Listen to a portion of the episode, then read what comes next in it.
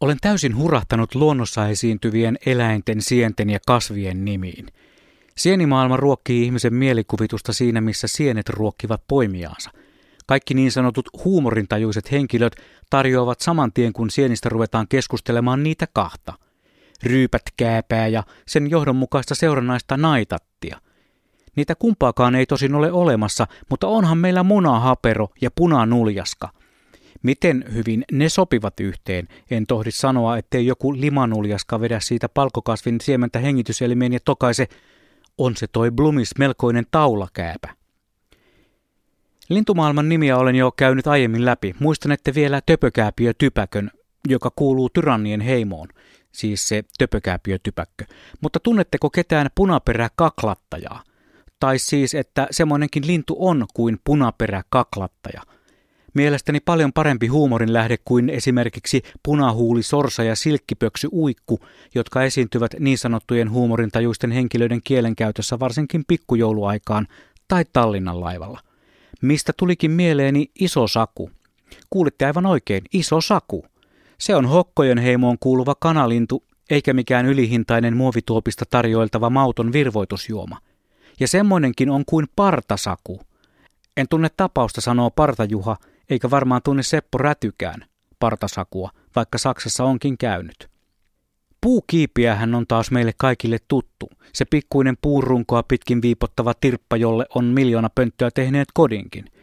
Kiipijänkin joku tuntee, saattaa jopa olla semmoinen, mutta silloin ei puhuta linnusta. Lintumaailmasta löytyy sellainen erikoisuus kuin molokainkiipijä.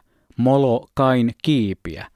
Tällä kertaa jätän sanaleikkeilyn tekemättä ja annan se tapahtua kuuntelijan omassa päässä. Ja ennen kuin siirryn linnuista ötökkämaailmaan, tarjoan aivonystyryille yhden helmikanan. Kyseessä on kultamamo. Nyt jo sukupuuttoon kuollut peippolintu kuulostaa nimensä perusteella äidin ylirakastamalta aavistuksen nössöltä pojalta, joka on todellakin kieltänyt äitiään kutsumasta itseään muiden kuullessa kultamamoksi. Äitylin oma kultamamo. Vähemmästäkin lapsi joutuu terapiaan aikuisena. Sitten ne lupaamani ötökät. Kas lueskelin mainiota ötökkätieto piste fi-sivustoa ja menin melkein sekaisin, siis vielä enemmän. Olin ihan, että kas kas, nyt löytyi pakinan aihetta. Ja koska makoilin parhaillaan punkassa, aloin miettiä millainen onkaan pyjamalude ja onko kodissani niitä. Samalla kun kaivelin nöyhtää napakotilostani. Voi lännen soikion eilikka yökkönen sentään, muistin juuri, että kevätjuhla-aika lähestyy. Täytynee teettää Ranskan räätälillä uusi puku ja tilata korusepältä yhteiskuntaluokkasormus.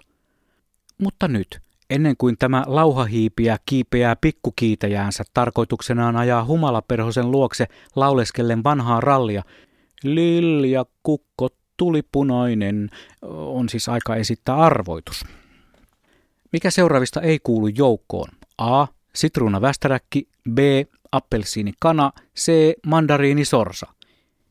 Haluatko kirauttaa kaverille? No ei tarvitse, oikea vastaus on tietysti appelsiinikana, koska se on mun ruoka.